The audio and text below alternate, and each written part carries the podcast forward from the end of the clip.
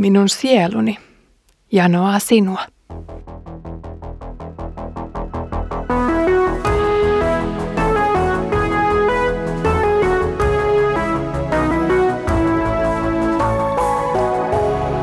Kirjoitusten pauloissa.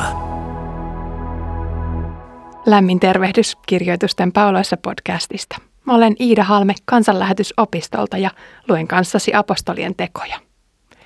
Edellisessä jaksossa puhuimme seurakuntaa ja pyhää henkeä pettäneestä pariskunnasta, jonka synnille tuli palkkioksi varoittavana esimerkkinä välitön kuolema. Tällä kerralla liikumme jälleen yleisemmällä tasolla ja nyt Luukas kuvailee meille, kuinka vastustamattoman kiinnostavaa kristinusko onkaan ja kuinka toisaalta siihen sitoutuminen taitaa vähän arveluttaa. Luen apostolien tekojen luvusta 5 jakeet 12-16. Apostolien kätten kautta tapahtui kansan keskuudessa monia tunnustekoja ja ihmeitä. Uskovat pitivät yhtä ja kokoontuivat Salomon pylväikössä. Kukaan muu ei rohjennut liittyä heidän seuraansa, mutta kansa piti heitä suuressa arvossa. Ja Herran uskovien määrä kasvoi yhä niin miesten kuin naistenkin.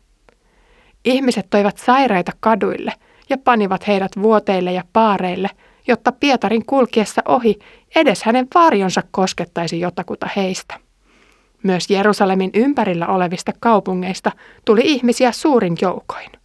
He toivat mukanaan sairaita ja saastaisten henkien vaivaamia, ja kaikki nämä tulivat terveiksi.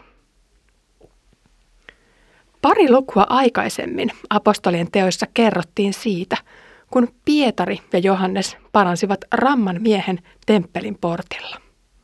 Tämä ihmetteko herätti huomiota laajalti ja sai valtaa pitävät varpailleen. Jotta Jeesukseen uskovista ei muotoutuisi sen suurempaa kansanjoukkoa, he vangitsivat nämä kaksi apostolia ja kuulustelujen jälkeen käskivät heitä enää puhumasta tuon miehen nimissä. Vallan kahvassa olleet kuvittelivat, että he taistelevat vain inhimillistä hurmiota vastaan, vaikka todellisuudessa heillä oli apostolien taista voimana vastassaan itse kaikkivaltias Jumala. Pietarille ja Johannekselle asetelma oli päivän selvä ja niinpä he lausuivat totuuden ääneen. Onko oikein totella ennemmin teitä kuin Jumalaa? Ratkaiskaa itse. Me emme voi olla puhumatta siitä, mitä olemme nähneet ja kuulleet. Täynnä varmuutta Herran voimaan ja Herran mahdollisuuksiin, apostolit siis jatkoivat Jeesuksen antaman käskyn toteuttamista, kieloista huolimatta. Heidän tuli todistaa Herrastansa myös muille, ja Jeesus oli itse luvannut uskovilleen, että monenlaisia ihmeitä myös tapahtuisi heidän kättensä kautta. Ramman miehen parantuminen oli vain yksi esimerkkitapaus – Valitettavasti Luukas ei anna kovin kattavaa listaa kaikista niistä hienoista rohkaisun, lohdutuksen ja nuhtelun hetkistä, joita esimerkiksi Johannes sai elää Jeesuksen lähettämänä todeksi. Sanoma Jeesuksesta, tai ainakin sanoma näistä ihmeistä, kiiri paitsi kaupungin muurien sisäpuolella, myös kaupungin ympäristöön. Vaikka papit ja lainoppineet pyrkivät sitä juuri välttämään – Monet yksilöt ja perhekunnat olivat kärsineet erilaisten taakkojen alla. Arki ei ollut niin helppoa kuin olisi voinut toivoa. Sairasta perheenjäsentä piti taluttaa tai kantaa paikasta toiseen. Vammautunut ei kyennyt itsenäiseen elämään, vaan hidasti koko perheen askelnopeutta. Riivattu suvun jäsen saattoi antaa ikävän leiman koko perhekunnalle ja kanssakäymistä saatettiin välttää. Selkien takana keskusteltiin, minkähän synnin nuokin ovat tehneet, kun poika on noin rujo, huono käytöksinen tai muutoin silmiinpistävän omituinen. Kyttäily ja kyräily eivät ole Jumalan valtakunnan periaatteita, ja niinpä sairauksista vapautuminen poisti myös sosiaalisia leimoja ihmisten otsuissa. Ei ole siis ihme, että apua haettiin kaikista mahdollisista paikoista – rukoiltiin, uhrattiin, kokeiltiin elämäntapamuutosta ja monenlaista rohtoa. Mikään ei tuntunut lopulta auttavan. Kirouksia huuteleva ei vaiennut ja paiseita kasvava ei vain puhdistunut.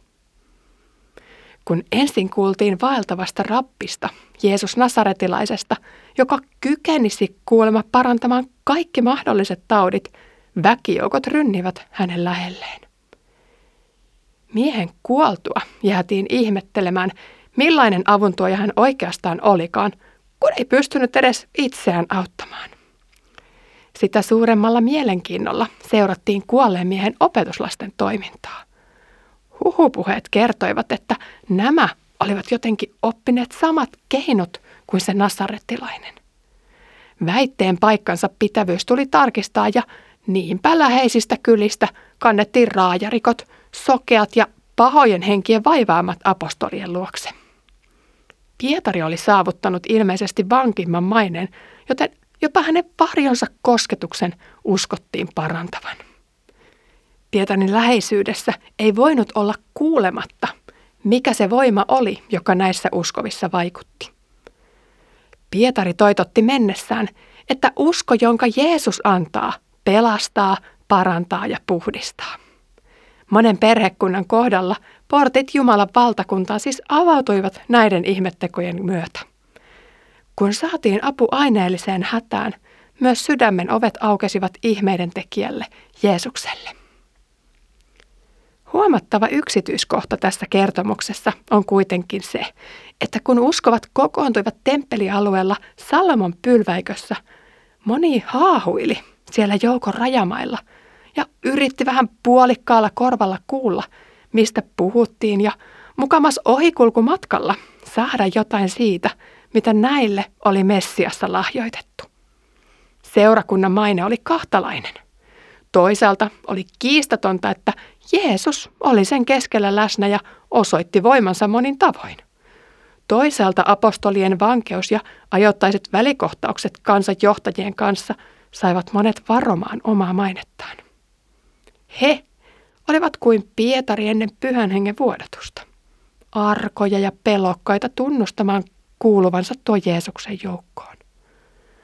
Jokin tässä kaikessa veti heitä puoleensa ja niinpä pyrittiin pääsemään osallisiksi edes armon murusista. Kaikesta varovaisuudesta huolimatta Luukas kertoo, että seurakunta kasvoi jatkuvasti. Sekä miehiä että naisia kastettiin. Yhteys toisiin uskoviin toteutui ehkä osittain salaillen yksityiskodeissa, luonnon keskellä tai muissa puolittain piilopaikoissa.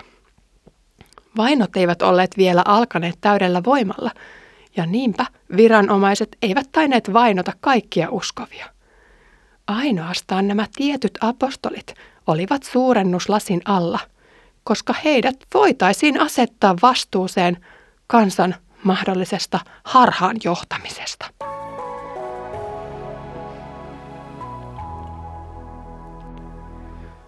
Jumalan perheväki näyttää kokoontuneen julkisesti ja säännöllisesti tiettyyn paikkaan alusta alkaen.